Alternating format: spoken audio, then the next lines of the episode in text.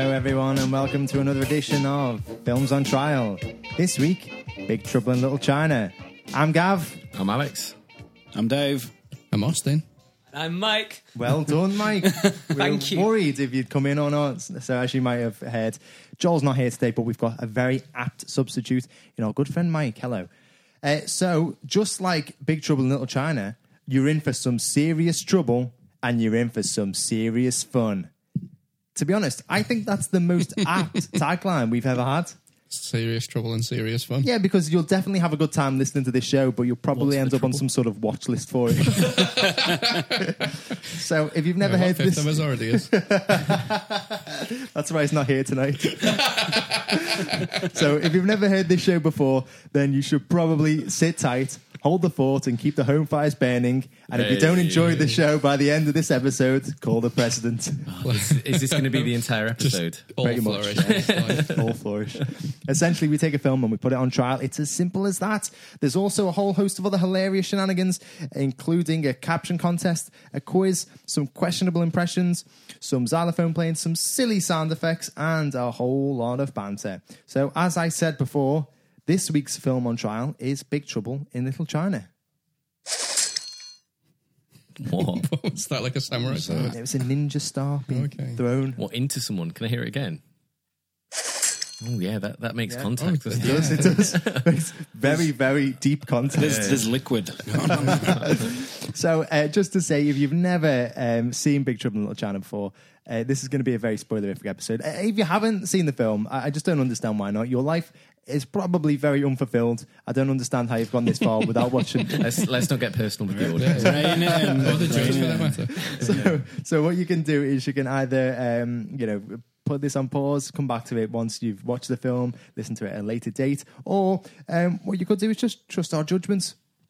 Uh, so, or you could also fast forward to the quiz this week brought to us by Alex, which we'll highlight in the comments section below. Now, before we go on, our last film on trial was Where Eagles Dare.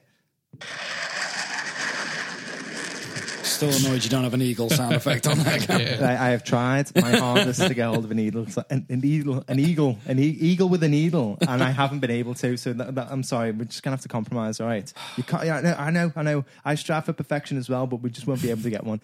Um, okay, so Austin, you judged uh, where Eagles Dare, did you Yeah, not? I did. And you decided that it should be placed on the hit list. Now you've since gone away and watched the film. What did you think? Do you think you made the right call? Yeah, I think I did. It's it's shit, but it's entertaining shit. Like, That is exactly right. I, I've never claimed otherwise. yeah, but it, it was entertaining. I think it didn't take itself seriously. It was it was fun. I got through it. It was long though. It was It long, is, wasn't yeah, it? yeah. Although- So it was close. It was touch and go, but it was fun. So Just more Yeah. of it to love. They really, they really pushed the boundaries of enjoyment for watching Clint Eastwood punch Nazis. I, mean, I felt like maybe There's a boundary for that. I felt like I, I don't know how long a reel of the film actually is, but I feel like maybe they were. Let's just make a record here. Let's get as much of a film on this as we can. pretty we big. can It was more like a big spool. Yeah. but yeah, so yeah, I think it's on the right on the right list, just about. Okay, well, thank you very, very much for that, Austin. Uh, so before we go on to the show, I think it's time for a little bit of news.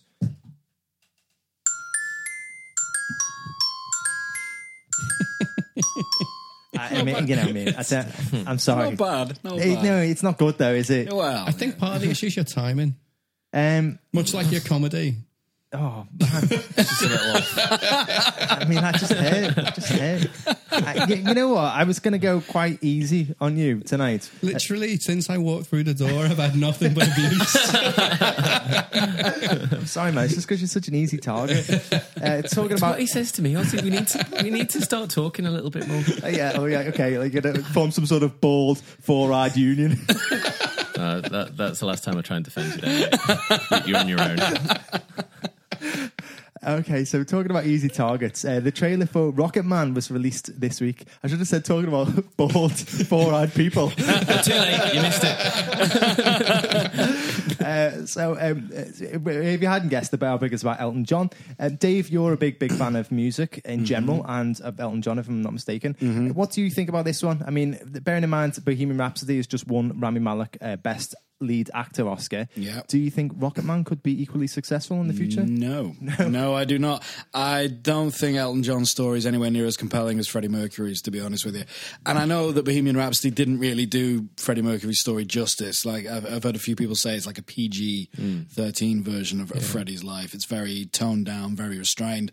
Uh, and Elton John's may well need to be similarly restrained, but I don't think um, that it's, it's the same kind of story. It's not got the same compelling background to it that I think Freddie Mercury does. And Elton John's a big artist. He's a big deal. Released a lot of good songs.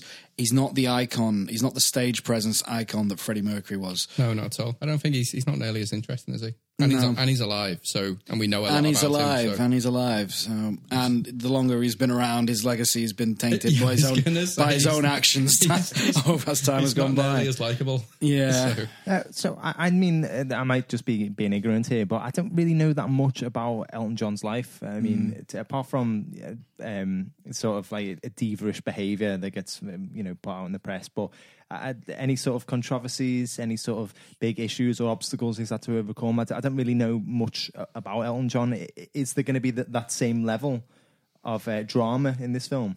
I guess so. The I drugs. guess, The yeah. drugs, There's- like, so certainly- out as- Th- that's quite tired now. I think in Yeah. films, it's like in all like bi- in every film, biopics, biopics about um, singers. So you like walk the line. Yeah, yeah. It's just the standard thing. They get famous. It's like that's the interesting bit of the film. Then they get into drugs, and after a while, like Ray, the same thing. You know, you're a bit like.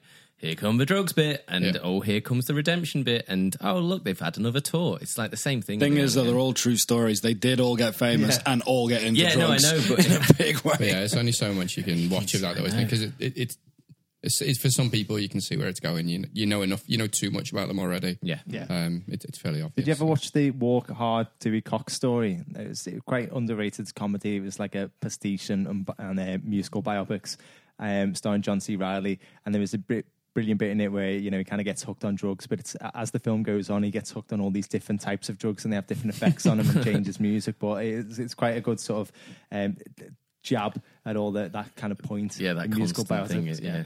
Anyway, so thank you very much, for that guys. Uh, moving on, um, news point number two: eat your vitamins and say your prayers, brother, because Thor himself, Chris Hemsworth, like that, uh, signed up to play one of the most iconic figures in wrestling, Hulk Hogan.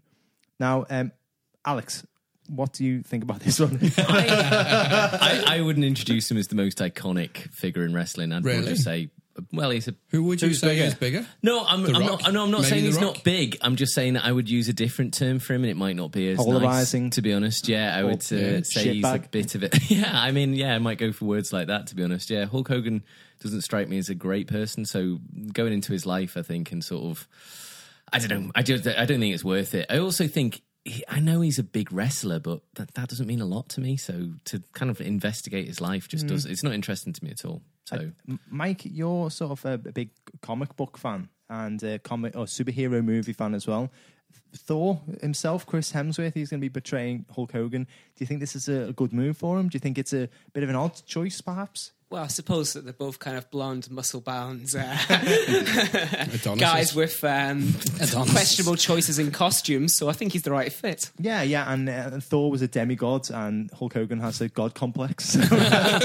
he, uh, Chris Hemsworth can do comedy, so I think he'd be good at, if he brings that element to it. Because it's got to be a bit of a Yeah. having Yeah. a laugh, Yeah, isn't you've it? It's got not going to to. be a serious take on Hulk Hogan, which is not a serious figure. So I just, I mean, I, I, I'm, a, I'm a really big wrestling fan, to be honest, and it, I just think it's a very, very odd choice. I mean, Hulk Hogan himself, he like kind of transcended wrestling. He was sort of like a pop culture icon of the 80s and, and 90s. Really, he was like uh, like a symbol of America to some people. Uh, you know, he, he was. He's just an odd figure. He's always kind of um, thought he was. Well, I mean, he, he was the sort of like the biggest wrestler um, probably of all time. Um, but I think he thought that he was better than the companies that he was with, and because of that, there was a lot of politicking. He was sort of like always put himself at top billing. He would always he would start trying to write his own storylines, belittle other people. He just got too big for his boots, essentially his wrestling boots. Um, and then and then kind of I, I, recently he's been more famous for his sex tape in which he he he, he uttered a lot of uh, racial slurs. Uh, so he's been sort of uh, he was kicked out of WWE. I think they've just brought him back now. Um, they've just kind of extended the olive branch, but his reputation has been tarnished. I'd say irreparably. To be fair, Mel Gibson. Oh, Yeah, yeah, essentially, yeah. Yeah. So it's just a bit of an odd time and an odd person to pick for a biopic. May, maybe the story that's been pitched there to, to Chris Hemsworth is, you know, is compelling enough. It's a similar thing to this Elton John stuff, isn't it? Is that it's still an interesting hmm. icon throughout some time. A, a lot of this story we'll have only seen through the press, you know, hmm. so there'll be a touch that You know what they could cover in Elton John, just never been done before? Like the trauma of a hair transplant. I mean, yeah, That, that hasn't been covered. You're it's all a, fir- right. It's a first world problem, but maybe they'll go in depth into it. Uh, oh shit, I forgot what I was going to say. Now I'm just thinking about hair transplants. you want to get some prices. um, okay, well, thank you very much for that, guys. Um, so, uh, moving swiftly on to Alex's film feels. Oh, hang gone. oh no, you carry on. Shit, hang on. But we- I think we're going to have to have a break anyway. Just mark this down. And moving on to Alex's film feels. Oh, it's a good yeah, one. Uh, yeah, I like it. uh, right, this one. I know this is going to be probably quite an easy one for Gav, but John Carpenter film. I think it's the first John Carpenter film we've put on trial, right? Is it? Yeah, I think It it is. is. Yeah. Isn't it? Yeah. Yeah, It is, yes. So for John Carpenter, what's your favourite John Carpenter film? Well, Gav says definitely the thing. It's clearly No the thing. So we'll move on from Gav, who's the biggest John Carpenter fan here. Biggest only. Uh, Dave, Um, it, it, the thing is a contender for sure, but if I was going to go a little left field, I might say Assault on Precinct 13. interesting. I think it's definitely a favourite of mine. Soundtrack was great, penned by John Carpenter. Oh, Uh, some really good lines in there, really good dialogue, uh, some great characters, great performances from actors I don't really see much of uh, before or since, really. It's kind of a unique little cast they assembled for that one. It, it's well worth a look in if anyone wants to try it out. Better than the remake. Oh, God, yes. oh, my word, yeah. Don't even ask. You've offended me with your question. I I would probably say for me it's either the thing or I quite like They Live, which I only watched fairly recently, and I really like the subliminal messages that we could oh, put yeah. on. I, I thought that whole sequence where the cityscapes turned into just subliminal messages. I thought that was really powerfully done and better than I don't know. I think a lot of films have attempted to do that since and not quite managed it as mm-hmm. powerfully. So, yeah, I might say They Live. I would. Uh, I would go with the thing. I actually really enjoyed the thing when you made me watch it. made. Made. You said you were having a good time. Forcibly, forcibly made me watch that. Yeah. G- Gav's No, face really. like an inch away from your face. Yeah. And he was just watching my reaction throughout the entire film, mouthing the words as they were on the screen. Uh, Mike? Okay, I, I really hope it is a John Carpenter film, but The Terminator. Oh, no. no, oh, no, no. no, dear. You know, It's been lovely having you. The right, the right initials. The right initials. I, I was I was just here to replace Joel and bring a bit more of a lively voice to it Joe would have said whatever. and Alex say said. some slightly cleverer things. yeah, Joel, Joel, if he was here, wouldn't have been paying attention to the question and just would have repeated whatever the last person just said. um, well, I know I'd, I'd say the thing. Oh, well done, well done, well done. Great input. Go on, Gav. Uh, so I, I will. Um, I thought- okay, so preparing for Big Trouble in Little China, I had a bit of a mini John Carpenter marathon. Uh, I've watched The Thing, obviously, quite recently. So I didn't watch the Apocalypse trilogy of, of John Carpenter, if you've ever heard of that. So No. it's three films uh, written and directed by John Carpenter that all kind of have an apocalyptic feel. The Fog. No, um, although that, that is another good film. Uh, the first one's The Thing. The second one, which Escape from New York. is, that's also a great film. Yeah, but see, look at this, Alex. We're getting on so well. All right, Escape from LA. Th- let's not mention that. Is it in the mouth of madness by any chance? That is the third one, In the Mouth of Madness, uh, 1995. Um, sort of uh, story about uh, Sam Neill playing this insurance. Um, I can't even remember what his job is. Basically, he's basically got to uh, check uh, the. In fact, we're just going to cut all this bullshit. I'm just literally going to say The thing. just say the I like thing. the thing. Kinda like, I like the thing. Um, but where can I go from? I don't know, just whatever you want. I'll piece it Dave together said the, in the Mouth Madness, and I'll say fortunately, that is the third one. Um, so the, the second one is the Prince of Darkness, starring Alice Cooper. Um, so it's a cameo from Alice Cooper. isn't uh, he's just more than just a cameo. He, not he kills though, several people. you know. he kills somebody with a bicycle, you know, which I don't think we've ever seen uh, since or or before For good Um, reason. For good reason. yeah. Yeah, but th- th- those are two um, lesser known films. I'd, I'd say um, two very underappreciated films anyway that I'd, I'd definitely recommend. They're really great feel to them. Uh, but I, I like anything, even Ghosts of Mars, um, 2001. Shit. Really? Uh, yeah, even that. But you know, I'm very, very biased anyway. So, um, yeah, basically, just just ignore everything. I'll just go with the thing. What about the Elvis one? Um, where yeah, where the TV movie With Kurt Russell. With Kurt Russell, yeah, that was great. Yeah, Was it? have you just got John Carpenter's films? Because Yeah, there's no way. You... To, I'm just trying to pick out the ones that look the worst, and then try and Oh. try and see which one you think is you're going to justify. you know, so far I haven't said anything nasty about you this episode. That's all going to change. Anyway, thank you very much for that, Alex.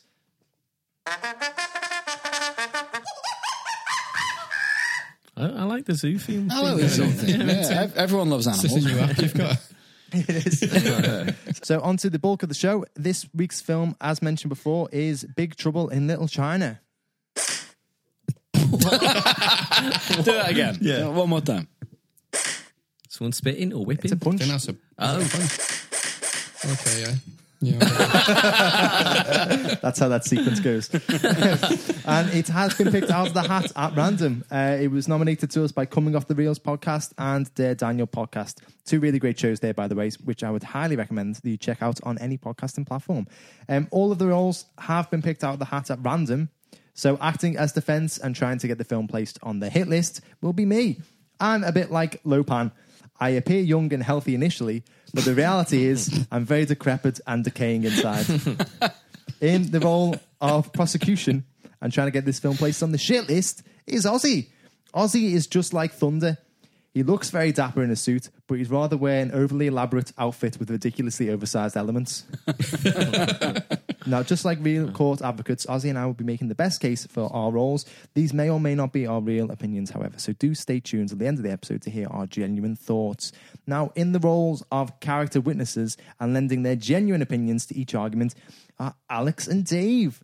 Now, Alex is just like Kim Cattrall, such a Samantha. Yeah. Sometimes. Sometimes I'm shy. And uh, Dave is a bit like the sewer monster. He's 90% body hair, I'll, I'll take it. which means our, our uh, late substitution here, Mike, is stepping into the shoes of Joel, and he's going to be playing the most important role as he'll be playing the judge. Now, Mike is just like Egg Shen. He's small, he squints a lot, and he looks very unthreatening, but he could break your arm in three places with the greatest of ease.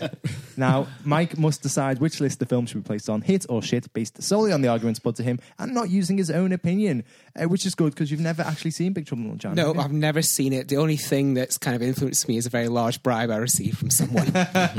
But you don't know who, so it doesn't matter. Okay, so um, before we get started, I think we should give the listeners a, bet, of a better understanding as to what the film's about. So let us spin the wheel of impressions.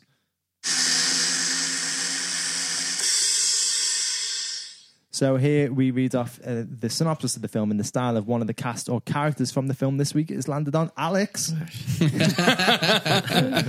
so, uh, so how should Alex read out the synopsis? Oh, there's only one. Uh, I was going to say you did a pretty good Kurt Russell when we did Christmas Chronicles, didn't you, Gav? So Oh, yeah, yeah. so- yeah. I don't know. How does Kurt, Kurt, can you remind me of Kurt Russell? No. Oh shit! Okay, a rough and oh, I'll just, I'm just going to do this. A rough and tumble trucker helps rescue his friend's fiance from an ancient sorcerer in a supernatural battle beneath Chinatown. I just lost it. It failed a little bit, but it was- uh, I enjoyed it. Thank you. Oh, well, well done. Hang on. I think you deserve this. Don't patronise me. it wasn't good. Don't. Patronise. me. So, without further hesitation, Mike, would you like to kick off proceedings, please?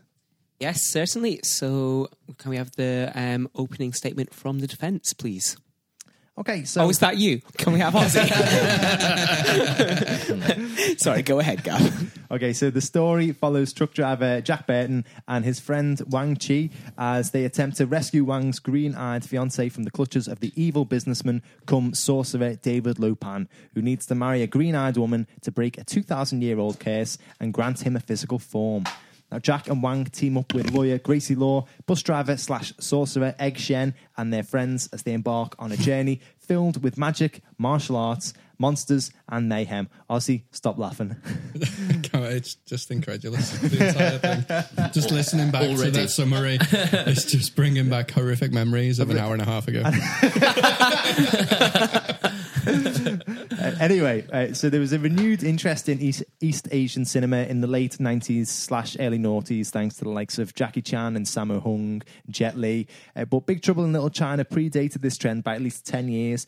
And audiences just weren't really prepared for it. Nobody really knew what to make of it, and studios didn't really know how to market it or advertise it. So it became a huge box office bomb. However, like many of Carpenter's works, it went on to become a widely celebrated cult classic. One of the greatest aspects of the film for me is the extraordinary blend of genres. It was originally written as a martial arts western set in turn of the 18th century San Francisco, but it was brought to modern day and injected with elements of science fiction, action, horror, and comedy. Now, it sounds like it shouldn't have worked at all, but Carpenter made this movie very, very self aware and self parodying, and the result is just an incredibly fun piece of cinema. Flowing between genres keeps it interesting, it keeps audiences engaged by creating surprises and intrigue, and it creates a really mad, fun movie. And it's obvious that everybody involved is just having an absolute blast throughout it, to be honest. The script is excellent. It's very simple and linear, so it's easy to follow, even when the more fantastical elements uh, inserted. Would I be saying the same thing if it had just remained a Western? Mm, probably not. But there are so many different elements on display here that it was always interesting. The dialogue is brilliant as well, and there are so many quotable lines. Jack Burton is just so braggadocious. A a lot of his lines are delivered in a way, Objection. Is that a word? yeah, Braggadocious. I've not bragga- heard it. braggadocious. Okay, I'll, I'll, I'm going to have it. I'll let you have it. What does it mean? Uh, It means he- he- he's a braggart. no, that's a made up word. No, I think that's- No, no, it's a real I'm, word. I'm joking. I'm joking. I'm- I, I, I just mean like he brags a lot. He's he's very uh, full of himself. Bra- Okay. braggadocious, adjective, boastful or arrogant. There we go. Nice, Hey. nicely done. Well, Uh, excellent. Well done. I like the way when you're searching for it, it just says braggadocious Trump. That's like the second hit. So here's here's Sorry, I take it back. Uh, don't worry about it, mate. Don't, Mike is making notes here. He's very braggadocious anyway. A lot of his lines are delivered in a way uh, that he everybody thinks he's a dork, but it's, it's this is very talented because the lines still come across as really cool. It's it's a very odd one. Now the musical, the, sorry, the music in it is typical Carpenter, and it perfectly captures the setting. There aren't too many directors who are so recognizable from just the first note of a score, but as soon as you hear those clanging guitar riffs and electric drum beat, you know exactly what type of film this is going to be. An extremely fun movie that just isn't going to take itself too seriously. The cinematography is also incredibly well done. The lighting and costumes, the vibrant array of colors on display, the camera work, they all help to give this movie a real identity. The fight choreography was also excellent. The scenes in which both feuding tribes beat the living piss out of each other is also really well shot. You can tell the Carpenter had a lot of respect and admiration for martial arts movies here. Now, the set itself, it was very, very impressive. The winding back alleys and streets of Chinatown were constructed on sound stages within 20th Century Fox studios. They looked impressively detailed and realistic. And there were several single take looping camera shots snaking through the streets that were also very impressive to look at. Also, the, the grandiose sets of Lo Pan's hideout were like something taken directly from an artifact at the Palace Museum in Beijing. Now, for me, Big Trouble in Little China is, is a hit. I didn't write Flourish, I'm sorry. I was I was totally unprepared for that. That's not how it normally ends. Thought I had loads of time to just refine my argument around what you'd said. no, no, I'm sorry. I, I spent too long writing my closing argument Flourish. I didn't concentrate on the other ones. Okay, well, Okay, that's excellent. Thank you, Gav. Um, Ozzy, what's your reply, please? uh, I feel I'm, I'm sure we watched the same film. This time, I made a real effort to pick the right film out of the uh, the Amazon uh, shopping market and um, Giving points. Yeah, yeah, yeah, just forgetting that. But I, I mean, Gav says that this film sounds like it shouldn't have worked. I think it sounds like it should have worked. This film is it, on paper has got everything you'd really want. You know, it's got um, it's got a huge budget, high tech for the time, so great special effects. It's marketed as an as an action film. You know, it's with kung fu uh, kung fu um, sort of aspects to it. It's a martial arts action film with a high budget. That should work. It should be fantastic. It's got uh, slapstick comedy, uh, you know, sort of reminiscent of the Three Stooges. It should happen. It should work. And yet, after the first 30 minutes, you just watch the same film over. Like, so you've got 15 minutes setup, 15 minute of action, and then you've got that again. Those 15 minutes of action just repeated with a different set, just constant. Um, so it's it's pretty it's a tiring watch in the end. Um, Gav said that it was uh, it, it failed due to be uh, being difficult to to market. You know, people didn't know what it was. That's because it doesn't know what it is. It's it does have everything, you know, and it's very difficult to market something that is trying to be absolutely everything. It's got sci-fi, it's got martial arts, it's got uh, you, you're set in China, you're set in, in America, you're set in underground in a cave. You're you're everywhere all at the same time. You've got magic, you've got guns. It's just so much happening with so little real content. Um, and I didn't really want to touch it, I think it's also difficult to market due to the the racially. It's it's quite racially insensitive, and I think it's a sign of the times. It's just so stereotypical. Um, and and I've I actually put this in my second argument, really, but I thought I'd touch on it now just because I think that's one of the reasons why it's difficult to market because just prior to that, there'd been a bit of a a backlash in Hollywood due to films sort of um, uh, sort of cashing in on um, on American eth- ethnicity, and um, so there was. I think maybe there was a bit of a. We don't really know what the film is. We're not going to market it too heavily because it's changed so much, and we don't really want to push the fact that there are huge stereotypes here. But then I've read a few other bits, and I'm going to give uh, John Carpenter benefit of doubt on Gav's behalf. Really, is that it's Oh, an well, thank you homage. very much. Well, because I know that you you do love him so much, and and you're a big fan, so I'm going to trust that you wouldn't be a big fan of him if if you thought this was actually meant to be be racist. And I think it's actually a homage to martial arts films of the time. So I think you can see some of that. You can see some of the high wire stuff, similar like in um, uh, what's it called? Um, what was the one? Crouching on? Tiger? Yeah, Crouching Tiger. It's that sort of uh, martial arts goes on in it. So I'm going to give him the benefit of doubt at that. That the um, I think it's actually meant to be a parody. It parodies itself, uh, but that that's just tires. You know, it's tiring. And um, so so I'll give him that that it's it's not not meant to be there. So um, where where did I get up to before uh, jumping off off thing? Choreography, fight choreography. It's actually just messy. It feels it, it, it, it messy. In fact, that it's the there's this little scene where you he drives through these alleyways in this big truck, and then the two warring factions just suddenly, you know, it's like um, it's not great. It's like watching some sort of like you know West Side Story. You know, they also ru- run up down the sides. There's these two gangs. They watch each other. They say a little um, little roar at each other. Then they have a a gunfight. Then they clear up all of dead bodies, and they have a fist fight. then they clear up the dead bodies, and then suddenly there's some magic going on. It's just it doesn't make any sense. Obviously, you've never been in a fight. With magic. Never, never. but like it just seems so odd, you know, the the care that that's taking place after the setup that it's like a gritty town or whatever, and these guys, oh, we just clear the, the bodies away before we have a before we have a fist fight. Um, and it, it, it but it, I won't I won't take away from Gav is that it is really well. It's well shot. That first 30, 30 minutes, like, and when he, one thing I will say is I'm not entirely sure the first scene really belongs to the rest of the film. It's like it starts in a it starts in like a lawyer's office, and um, someone's saying about how big a hero um, uh, Jack Burton is, and then then it skips, and I, I got really involved in this first uh, lorry scene, but it, but after that, there, there's not much much from it. So I, I can I can give you a bit of a background to that one. So the the character of Jack Burton, I'll, go on to in a bit more detail later on. But it was written as just sort of like an everyman sort of thing. He's a, he's a he's not like your, your stereotypical hero. And when Carpenter showed the beginning, which started off in the in the truck, um, to producers, they were like, "We're not sure uh, if this guy's a hero or not. We need to let audiences know, oh, this guy's really heroic." So they put that in that bit in the in the beginning where Egg Shen's bigging him up essentially.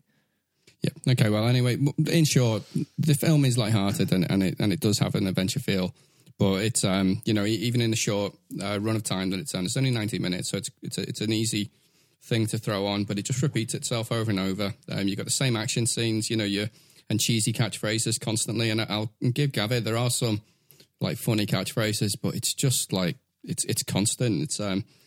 And once you've been in one underground chamber and they've uh, they've managed to get themselves out of it, they just they fall into like another one and then another one. And after ninety minutes of that, you you really are just quite tired. So yeah, after the initial setup, I just feel like the movie falls short. Okay, very good. Thank you. So it's quite interesting there that uh, there are two arguments that are very much in contrast to each other. Uh, Ozzy feels the film is very disjointed, uh, doesn't really know what it is, what it's trying to say. Gavin, on the other hand, feels that it kind of perfectly captures the spirit of the 80s and very much merges its its Eastern influences with a kind of a Western culture, and at the same time very self aware of um, any kind of contrasts and and um, and dynamics that are kind of um, abrasive against each other. So, Gav, I think one interesting thing that Ozzy raised was um, quite often you like to kind of critique films retrospectively um, for how they would kind of stand up in terms of appropriateness in a modern age. So, Ozzy said about things being very characterized, particularly, you know, um, the Eastern elements, you know, and maybe not so much satirized as kind of uh, depicted in this caricature manner. How do you feel about that? I think with this, this is a film of its time, and this is John Carpenter making a film uh, on things that he was inspired by. So he was very influenced by East Asian cinema and TV, and this was him basically making a homage to that. You know, we've seen similar sort of films in recent years from the likes of Quentin Tarantino, who's made Django Unchained as like a homage to um, westerns. This was him and his big sort of like um, thank you letter to uh, martial arts movies, essentially. Um, when it comes to the characters in it, I think some of them are, are um, perceived as a, a little bit stereotypical. To be honest, some of them could have been better written. But the thing is, is that you can say that about any film. I mean, I, I watch a lot of films, and there's they have side characters or superfluous characters uh, that don't really have a fleshed out um, backstory. They don't really have any identity. They're just there just to kind of progress the, the film. I mean, I watched uh, two today, which had an abundance of them. I won't name them, but Alex knows exactly what I'm talking about. Um, and uh, for me, the the reason that this stands out maybe is because uh, it's it's um, Chinese actors playing them, so people are saying, "Oh, well, they're just a stereotype because they're only saying like you know one or two lines. They're only kind of they're there just to progress the plot on." But in, actuality, if it would have been a white actor doing it, they would have had the same little to no dialogue, or they would have just been a sort of a, a character in the background. Um, so, and a lot of the things that Austin was talking about, they're very traditional to um, East Asian or Chinese uh, films and TV series. Films like, you know, The Green Hornet, um, which there was a white protagonist who had a, a Chinese sidekick. Essentially, John Carpenter wanted to take that and spin it on its head. And essentially, we have a white hero here who has a Chinese sidekick. But when you actually watch the film, it's reversed. It's the Chinese sidekick who's the real hero. He's done doing the bulk of the action. He's the one who's saving the day. And Jack Burton as the as he is the, essentially the white sidekick. So he was kind of taking that and spinning on its head a little bit. Yeah, I, I, I'd agree with that completely. That that that analogy that the um the the, the Jack Burton is the sidekick. That's completely true. And then for Rosie, my question I think would be um, the 80s films have this kind of, uh, well, not quite tradition, but what they like to do at the time was kind of be self aware of the kind of cheesiness and uh, almost the one dimensionality to it. Now, This is very one dimensional You feel- completely. Yes, yeah. This is if if you can find a second dimension, uh, uh, you're a better man than me. Literally, that's all there is. That that and a and a and a great synth score. That's about all it's got going for it. well, my question would be what Gav was saying was that that kind of, I think, the self awareness and the self parody was something that fleshed the film out more and maybe merged those kind of sim- seemingly disjointed elements together. So, do you feel that that was something that was effective? I think that was definitely what was attempted, and there Okay. was um, there was a chance that that they could have worked, but it was just it was so far beyond um, self parody. It just it just got tiresome. Okay, okay. So to be self parody, you've got to be clever, is what you're saying. um, okay, can we move on to our character witnesses, please? Um, so I think Dave 1st Mm-hmm. Um, so uh, I don't actually know really how this section works. What do I ask? Any question? Anything you want me to clarify with an unbiased Okay. Agenda. Okay. So, An agenda, but it's unbiased. okay. Um, so I think the most interesting question there that was raised was whether or not this self awareness kind of affected the uh, in how well the film was integrated and how well the film worked on sort of different levels. What, what's your opinion on that? about the general flow of the, the plot and the storyline. Yes. sort of thing. Um, I see where Ozzy is coming from. It can seem a little disjointed at times. Mm-hmm. I think overall it makes up for it by the end. Everything does come full circle. You get the answers you're looking for. Everything does flow together. There are times where you feel. Oh, this scene was just shoehorned in so they could get this stunt in there, so they could choreograph this action sequence around it, so we could have a cool bit of dialogue. You know, it's uh, and maybe they did work a few scenes around it like that, but for the most part, I would say it does flow. Ozzy's not wrong, but it does flow for the most part, in my opinion. Okay. Okay. So The key takeaway from that is that Ozzy is not wrong. Okay, very good. And uh, my question to Alex, as a, a liber- a liberal-hearted gentleman, Thank you. is uh, how does he feel that uh, you know um, elements of racial stereotyping stand up in the movie? Um, I don't. I'm not sure if this film would be made today. If I'm honest, I don't. I don't. I think people would probably stay away from it. Um, I I kind of agree with Gav, but I think you could definitely argue the point that maybe it is a little bit insensitive in places. Um, you know, John Carpenter. I know he. I know there's that love of you know martial arts Yeah, films yeah, that runs yeah. all the way through it, but maybe he could have had a little bit more of an in-depth look at the culture he was talking about to maybe make it a little bit more sensitive. I don't know. The main thing is it definitely wouldn't be made today. I don't think, um, which is I don't know if that's a good thing or a bad thing, but I think there's an argument to be made. But it, yeah, it's a bit of a it's a bit of a tricky one to see certain scenes and think like, yeah, this is these are stereotypes and you know it's mysticism and, and all that sort of thing. Yeah. And on a subjective note, do you think we can uh, retrospectively judge films with yes values of today? yeah Okay. definitely yeah yeah, yeah i think i think you, you keep it in mind i'm not saying you should like disregard them and you should keep the time they were made in in, in your head but um yeah i think that there are certain films where you should just be like well no that's that that time has passed Okay, thank you very much. Okay, can we? Um, Yeah.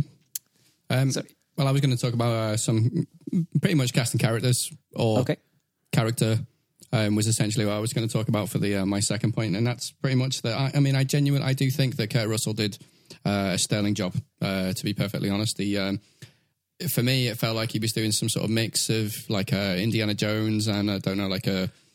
Uh, like a cowboy badass, you know, like a John Wayne sort of thing, and I think he he he pulled it off pretty well. You know, he's um he's almost like a bumbling hero, or like he he tries everything. He goes for goes for a task, and he some, doesn't always quite pull off, you know.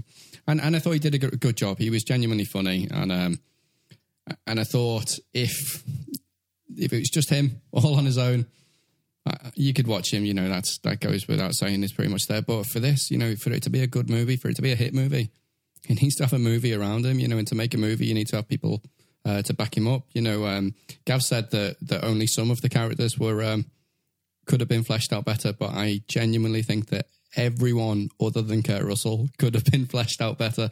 Um, I thought there was a bit of a chance that um, that, that that his friend Wang um, that was quite a good story. Those two guys, you know, they got friendship. You see that from the from the off. They're playing poker. They clearly know each other, or they're playing some sort of gambling.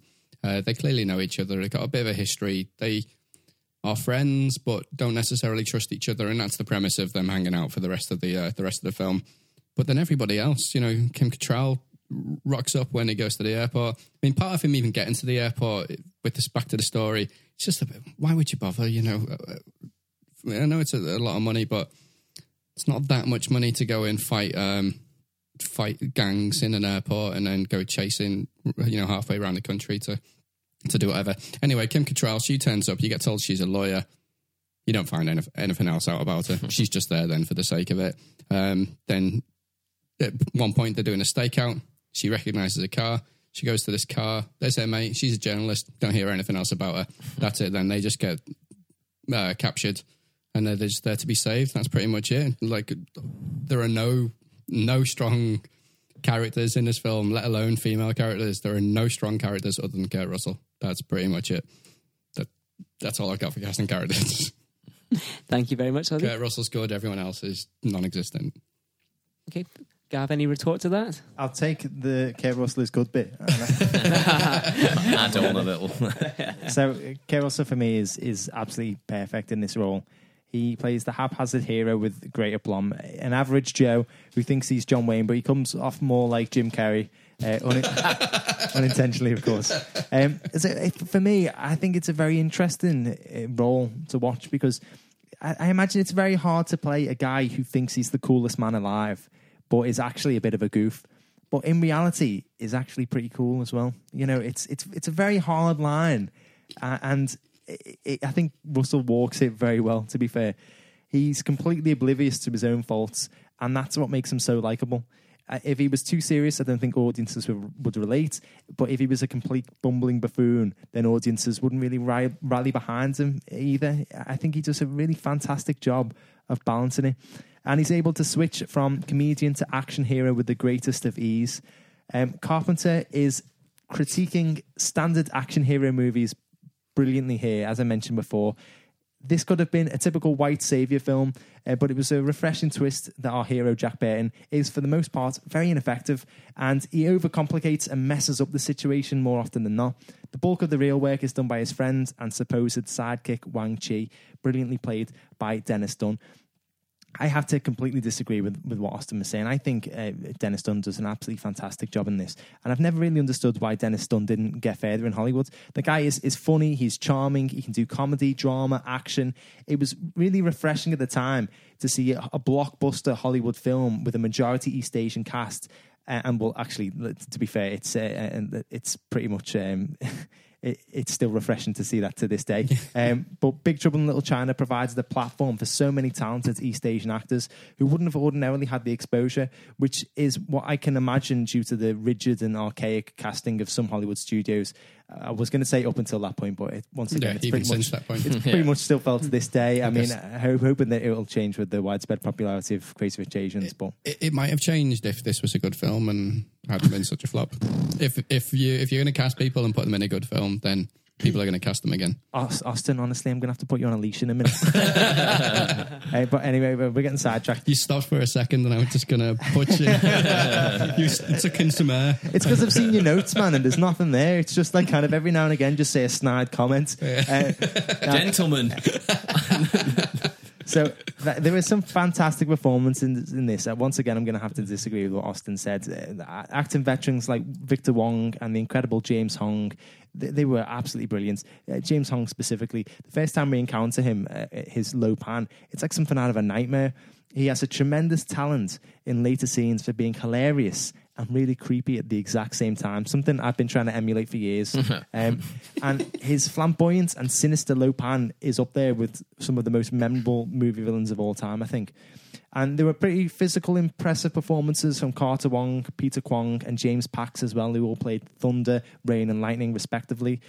I will agree with what Austin said about the female characters. They definitely could have been better, unfortunately, uh, with Miao Yin, Gracie, and Margot all acting as damsels in distress at some point, or in Miao Yin's case, uh, pretty much the entirety of the film. But Kim Cattrall and Kate Burton did deliver great performances, however, with Burton's Margot injecting a lot of comedy into her scenes. Um, she was the sort of um, news reporter who was trying to get a good story, but uh, she kept on um, injecting herself at the uh, most in, inappropriate or in, inopportune moments and uh, getting herself into uh, mischief. Uh, Kim Cattrall was very dynamic as well. She delivered a very nuanced performance as this sort of street savvy lawyer who also packs one hell of a punch. Um, so, all in all, the cast and the characters, they're more than just a Chinese whisper, they're a Chinese shout. Oh, was terrible. Yeah. I'm sorry. That was more of a Chinese burn, but thank you. Mike, that's how you do it, Gav. That's how you do it. sorry, I just I came, I didn't write one down again. I just came up with it. Sorry. How did no one think of Chinese bird? It was brilliant. I'm, I'm just going to rewrite my uh, my flourish. Okay. Well, um, you quite, kind of answered each other quite directly there, so I don't have as much to ask. Um, I'm quite interested in the idea that, that Ozzy feels that most of the characters aren't fleshed out, but then Gav feels that that they're almost quite versatile within a myopic role. Uh, so, uh, in kind of running with that, uh, what's your impression, Dave, of the characters? Do you feel they're fleshed out? Do you feel they're versatile? Uh, are the performances good enough to um, fill quite a narrow idea of a character? I would say the, they're as fleshed out as they need to be. I mean, most of them are supporting characters at the end of the day, and you, I think you get enough you actually care about them, which is all you really need from your supporting cast. You know, you like Egg Shen. You know, you don't want him to get killed in that final battle. You actually care about your your superfluous characters, as it were. I agree with Gav about James Hong. He is terrifying in this. It's all in the eyes. He's got these crazy eyes. He is absolutely terrifying as David Lo Pan. Great performance from him. Um, I, I thought Victor Wong was great as well. I thought he was very good. Uh, Dennis Dunn. I completely agree with Gav. Charming great martial artist, decent actor. Don't know why he didn't go further in Hollywood. Um, and yeah, say, I'd say, yeah, for the most part, the cast do a very good job. They, they're exemplary, I have to say, yeah, for the most Okay, part. exemplary, strong praise. And uh, Alex, my question for you: uh, I think the other big conflict there was Kim Cattrall. Was she good or not? So my question to you is: uh, Has Kim Cattrall ever been good in anything? Yes. I'll I'll Star Trek: The Undiscovered Country. She was great in it. oh, excellent. Okay, Nice. I know, I know I'm kind of out myself there, but yeah. but you She are was- a bit of a. Samantha. So I, am- I am a bit of Samantha. Um, I, I I thought Kim Cattrall was okay in it, and I'd kind of go on with what Dave was saying, which was um, you know the performances are as good as they need to be. This is kind of like a it's a basically a B movie, and that's kind of what Carpenter did, right? He did very good B movies, and like so B plus movies. B plus movies maybe. this yeah, one fell short. like Yeah. like the Terminator, yes. yeah, just like the Terminator. But I, I would say I'd kind of agree a bit more, to be honest, with Ozzy on on a lot of his points there. No, I'm not going to make myself for any any any favors with Gav here, but um, like I like some of John Carpenter's films, but I don't like them all, and I do kind of like Big Trouble in Little China. But I did get a little bit tired towards the end. Like I do find the the characters kind of go over a little bit sometimes, and even though they've got good lines and you know good action stuff like that, I did find maybe a little bit the performances sometimes just are quite B movie, and after about an hour, you are a bit like, Oof, I, I could- do with something a little bit more. Sorry, Gav. Interesting. Are you crying? Oh. You're crying. Okay, um, we're moving on to closing arguments then. I think so. Who would like to start, Austin? Okay, so I am a reasonable guy, Bullshit. but I've just experienced some very unreasonable things this last hour and a half. This film is muddled with uh, special effects, monsters, and tricks, and just a confusing maze of a story for what should essentially be a very linear, easy to follow, uh, like Sunday afternoon film, but it just isn't. It shouldn't be hard to follow, and it is. The the characters are hardly written at all. It's cheesy. It's camp. That's what eighties films should be. This has just gone so far beyond it. The acting is pretty poor, other than Kurt Russell. Stereotypes galore, and this film drove way faster than it could see, and its reflexes were just not enough to see it through. Lovely stuff. Thank you very much, Austin. And Gav, what are your closing statements, please? Right, firstly, that's all bollocks. Articulate as ever, please. it. This has got to be part of the minute. If Right, that's a uh, statement. uh, I, I'm kind of going to do a similar thing to Man on Fire. Oh wow! oh, wow. brilliant! Maybe, maybe uh, obviously not as good, but uh, Dave, I'm hoping that you'll appreciate this one. Okay, and Mike, this is a song that I'm singing directly to you. Okay, it, it was a high action sci-fi western told in a foreign land. Russell was superb. James Hong did the stab when he portrayed Lo Pan. Filmed with style and uh. flair from Carpenter, an iconic film all around. The fate of big trouble in China's in your hands. to put it on the shit list is not right, and you just know that. You know I speak the truth, and Ozzy's full of shit. big trouble in Little China gotta is a be hit. Very You know, good. people don't give Carol Decker enough credit these days. Oh, Fuck me, I completely. complete. I lost my lines off with him. I was just like, what is- no wonder the rest of your arguments were so shit. I must have spent ages doing that. fucking hell. T'Pau, but strangely profound, weren't they? And it also sounds like a sound effect that could have been used in Big Trouble in Little China. T'Pau. Well, thank you very much. So, uh, Yeah. So uh, well, give you a little bit of time to think over those arguments, Mike, and we're going to have a little bit of a quiz. So uh, this one's going to be presented to us by Alex. It is, and I think you probably have a bit of an unfair advantage on this one, Gav. This is a carpenter quiz. I know. Are you getting ready? Oh, Uh, I'm dovetail ex- I'm joints. so excited. Oh, I don't know. No, I don't think that's an answer. If I, had had to do done a this bit of quiz, research. if I'd done this quiz, it definitely would have been a woodworking quiz. I was trying to think of a carpenter pawn bot. But Nah. other famous carpenters, Couldn't like think. just Jesus. I Jesus think. is the only thing that came to mind, so I stayed away. Carol Carpenter. Harrison Ford. This is this is you- this is better than the quiz, so shut up. Right, right. Uh, first question is a nice easy one, or maybe it's not. Uh, how many feature films as a director did John Carpenter make? Oh, Oh, He's still making them, by the way. Okay, well, Let's not no, rule but him he's, out, He's yeah. kind of retired, but you know, how many has he made then? Um, twenty-one. I'm going to say 13. I'm going to say 22. No, I'm going to say 20. It doesn't matter because Dave is spot on with Oh. 21. Well, well done, Dave. All right, nice days. one. Well Uh, how many films have Carpenter and Russell worked on together? Oh, I reckon it's a lot.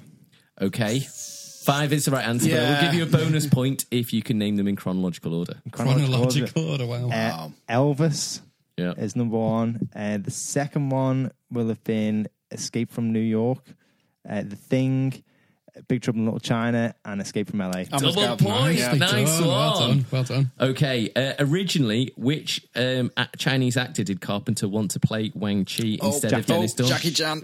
I'm going to give it to Dave because he, you know, I think feel like you're in trouble. I trouble. raised my hand. You can't see it on the if you're listening, but I raised my hand. Yeah, apparently he declined, but also producer Lawrence Gordon was against it because he didn't think his English was good enough, which Hmm. was not not not thinking ahead there. John Carpenter really liked Police Story, though. Yeah. So He wants that's where the to- two saw him, yeah.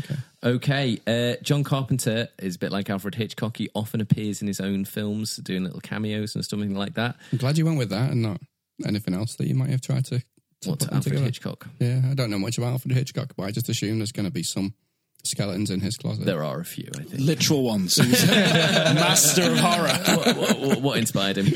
Uh, right, what was his uh, cameo in Big Trouble in Little China? Ooh. Ooh, I actually don't know. Yeah. Um, But was he the sewer monster? the one with all the eyes or the hairy one. both. Uh, was he a trucker or something while they're doing the, the bottle gamble? was he one of Good guess. the Not the right um, answer. w- one of the tribe um, that gets punched or his Uh, arm no, broken? Ozzy, anything? I was going to go trucker as well. I can't think he would have done anything. Uh, He was just a worker in Chinatown. okay. So just just, Just in the walk background. past. Okay, in the thing. Yeah. What's he in the thing? Does he, he appears in the thing? Where does he appear? Oh, he's uh, he's one of the Norwegian scientists who uncovered the spacecraft. Very good. And and I'll give you triple points for this one. Oh, wow. I know. If you can name all three of his appearances in Escape from New York. Oh shit! Oh, no. wow. I can't. I can't Are even they, name one. Are they Is- sort of memorable? Is do we get a point for each one? I guess. Uh, yeah, but I'll give you triple if you get them. If you get them all. Is Okay. he a man drinking a coffee? No, he's not. I'm going to say he's a technician in the control room. No, you're not. No, wrong. Is he the voice of a computer? No, he was a Secret Service agent. He was. I I think you'll find they're in the control room. I haven't seen the film. he was a helicopter pilot and he was a violin player as well. I knew the helicopter pilot one as well. Ah, well, That violin player did you drinks know? coffee. Did you? no. Uh, okay, uh, can you name John Carpenter's three highest grossing films? Ooh. Um, well, it definitely wasn't Big Trouble in Little China or The Thing. Um, pro- uh, probably Halloween. Um, maybe Assault on Precinct 13 and Escape from New York. Okay, Any of those right? um, I'm not going to tell you, Dave. I'm going to say Halloween. Mm-hmm. I'm going to say The Fog. And I'm going to go with an out there one. I'm going to say The Ward. Interesting, Ozzy. I'm going to say Halloween. Mm-hmm. I'm going to say Halloween 2. You didn't direct Halloween 2. Did he not? Sorry. Halloween 5. You didn't direct that. Halloween 2, it says here. No, Halloween 2. You're looking at He's un- Google. he's uncredited. He's credited Oh. for creating the characters. Oh, then in that case, I don't know. There's no idea. stop I only Googling know things. I'm gonna say Halloween, the thing, and I'm going to say th- this. I just told you the thing wasn't. All right, look, just settle down. Can everyone just simmer down? and Let me do my quiz. Halloween, Jesus. the thing, and then uh, and then this this rubbish. Okay, uh, you're all correct with Halloween, which is by far and away his biggest, highest grossing with 47.0 million.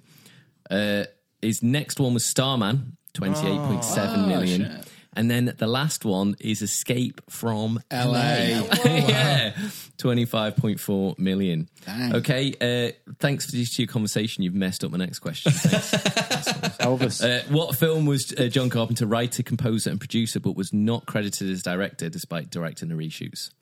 Halloween 2. Halloween two. Uh, he was also the editor on Assault on Precinct Thirteen. Does anyone know what his name was as editor? What he what his alias was? Carpenter John. Oh no, it'd been. no, what was it? It was John T. Chance. Okay, and the last one. How long to the nearest second is the fight scene between Roddy Piper and Keith David in They Live? Oh, wow. To the nearest second. Yeah. Is that does that include the break in the middle? It does include the break. It's all together. It's all part of it. Four minutes, 15 seconds. Interesting. Five minutes, six seconds. Interesting. I'm going to say 5 minutes and 12 seconds. Uh, Ozzy gets it. well done, Ozzy. I like your style. Uh, it was five minutes and 20 seconds. It was actually only meant to last 20 seconds, but, but, but Roddy Piper and Keith David rehearsed for three weeks, uh, faking uh, hits to the face and groin, and enjoyed doing it so much that when Carpenter shot it, it was like, I'm just going to keep it all. going to keep the entire thing in. So I think you all did very well, but it's no surprise that the prize goes to Gav. Well done. Yeah, well done, mate. Uh, okay, so Mike, uh, have you come up with a decision? Yes, I've uh, had time to deliberate and I have reached a verdict. So uh, tonight, I think that I've been very eloquently um, uh, confronted with two very contrasting critiques on this film. so You're bigging yourself up there. So on the one hand, we have um, Ozzy's uh, B movie for budget. It was myopic. It was disjointed. It was full of um, racial caricatures, and essentially couldn't be made today. On the other hand, we've got uh, opinion that this film was a zeitgeist. You know, it very much captured the spirit of its time. It was full of 80s cheese and self parody of a. Um, the self awareness around a, a main character who thought he was the hero, but in the end was a sidekick and just trying to be cool. Uh, it was a love letter to Eastern film um, and uh, it allowed characters from non white backgrounds to shine and present a versatility within uh, otherwise narrow roles. Think also what made this harder was that uh, in some ways the two character witnesses were very split down the middle. However, as I haven't seen this film, I had to choose one thing to sway my opinion. And I think what will sway it is that Alex, despite giving uh, a bit of a harsh rendition of uh, the characters in the film, opened with, I like this film. Yeah, but you've met Alex. I, So leave me out of it, guys. Come on. bearing that in mind, I think that that was literally the straw that's tipped the scales. And for that reason, I think I'll put it on the hit list. Oh. Well done. Gav, you're welcome. I had to step done. in to save you. But Thanks. Okay, so honest opinions. Um, oh, well, obviously you can you can tell that I really loved it. Uh, by chance, I was defending as well. I probably would have. I wouldn't have been able to do it, uh, an all right job if I would have been prosecuting. I don't think. I Um, really hope you have to prosecute a thing one day. to be fair, though, to be fair, um, Big Trouble in Little China isn't my favourite uh, Carpenter film, but by a long stretch, I, I, I like it, but I do think it is a bit problematic. Um, but I, I can see um, that you know it was it was done as a sort of love letter to Chinese uh, cinema, and uh, as you said, it, maybe it is a bit problematic you, if it do, was you, to be. do you get I a agree with that. slight sense of fatigue towards the end when you're a bit like, like let's get it done now? no, it keeps me entertained personally. But Uh, um, so, Austin, what about yourself? I really enjoyed it. I actually really liked it. Yeah, I thought it was. It was. Uh, there were times where it's the same action over and over again, but it knows what it is. I knew what I was watching, and I think anybody who picks this up to watch it is going to know exactly what they're getting into. And I thought it was really fun, and there's loads of great quotes. He's a good character. Like if I'd have seen this when I was twelve, I'd have been a very different person. You would have been me. I mean, just look at Gav's t-shirt. The poster's a dead giveaway. It tells you everything Yeah, yeah. you need to know. Yeah, but th- th- then again, also, you- Gattaca changed your life and you haven't seen that. Yeah, Okay, so higher or lower than our previous film on trial, which was Where Eagles Dare. So this is out of 10 on IMDb. Uh, Where Eagles Dare got 7.7. So what do you reckon, Mike? Higher or lower than Where Eagles Dare? I'd have to say lower. Lower? Alex? Uh, mm, lower. I'm, I'm going to say slightly lower, a couple of points lower. I'm saying lower as well. Oh well, you're all right. Isn't that brilliant? Seven point three out of ten. Uh, but once again, I put a poll up on Twitter over the weekend and asked our friends and followers to provide, uh, well, to to um, ask which po- uh, which list the film should be placed on the hit or the shit. Uh, for a while, it was very, very like definite. Uh, maybe not so much now, but it's still the highest one that we've received. Eighty-eight percent of listeners decided that it should be placed on the hit list. All right, Uh, well. so I checked it last night, and we'd had something like about sixty odd votes, and it was uh, ninety-nine percent. How many Twitter accounts have you got? I could only vote once. so uh, before we adjourn the case, uh, it's time for a little caption contest. So what I do here is I take a screenshot of the film and I put it on Twitter and ask our friends and followers to provide captions with the funniest one being decided by you guys and winning a Freddo. Okay, so uh, the caption I've used is the infamous scene in which Thunder inflates himself like a giant balloon and then explodes. Now, I am I'm not gonna lie to you guys. This was by far the most popular caption contest we've had. Oh, really? It's a gold mine. Yeah, over thirty responses. Um, so I'm not going to read them all. Um, I'm just going to quickly uh, go over them. So, okay, number one, they're remaking Big Trouble in Little China with Tom Cruise as the lead. uh, okay, number two, no. I don't want to hear about your theory of how all Pixar films are united. um, next one. Do you even lift, bro? uh, next one. Film Twitter if Bohemian Rhapsody wins Best Picture. Uh, next one, uh, my completely measured reaction to the smallest inconvenience in my life. Did you write that? A visual representation of how it feels to be a Spurs fan. um, they're, they're rebooting what? Uh, uh, what do you mean the postman took my Freddo? Uh, some people take the all-you-can-eat Chinese buffet way too seriously. Uh, Donald Trump when he sees two men holding hands, and someone who was on a first date and couldn't finally uh, and could finally let out all his farts. okay, so which one, guys? Uh, Mike, I did quite like the last one. last one. Uh, Alex. I don't know. Uh, I was split between a few. I kind of like the Freddo one. I, Yeah, I I, might- I, loved the Freddo one. Okay, Alex. Yeah, I'll go with Freddo. Okay, congratulations to our good friends, the cinema guys. You've just won yourselves a Freddo. Um, hang on. I I have literally just sent out a Freddo to them today as well to make up for the one that they lost. So I'm going to have to send another one out now. See, now that quote's even funnier now. I know the context. Bricks. Okay, so our next film on trial has been picked out of the hat at random during this episode, and it is Falling Down, which is not only a 90s drama thriller starring Michael Douglas, but it's also the inevitable outcome of every time Alex goes out drinking. Hey, The, the film was recommended to us by our good friend Craig Harris, uh, who's a, a boss lad and long-time supporter of the show. Um, and I think this is the first film he's recommended that doesn't involve vampires. So thanks, Craig. Um, anyway, the roles have been picked out at random. So in the role of defense is going to be Captain Dave. In the role of prosecution is going to be Joel. In the roles of character witnesses are going to be myself and Alex, which means Austin, you're going to be the judge. And you never know, maybe Mike can come back as a sort of impartial third party. Um, but I just want to say thank you to everybody who's listened to this episode. Please remember to like, share, and subscribe. Tell your friends, tell your family, but there's no need to tell Lo Pan's floating eyeballs because they see everything. Mm-hmm. just spread the warm love that is Films on Trial in as many ears as possible.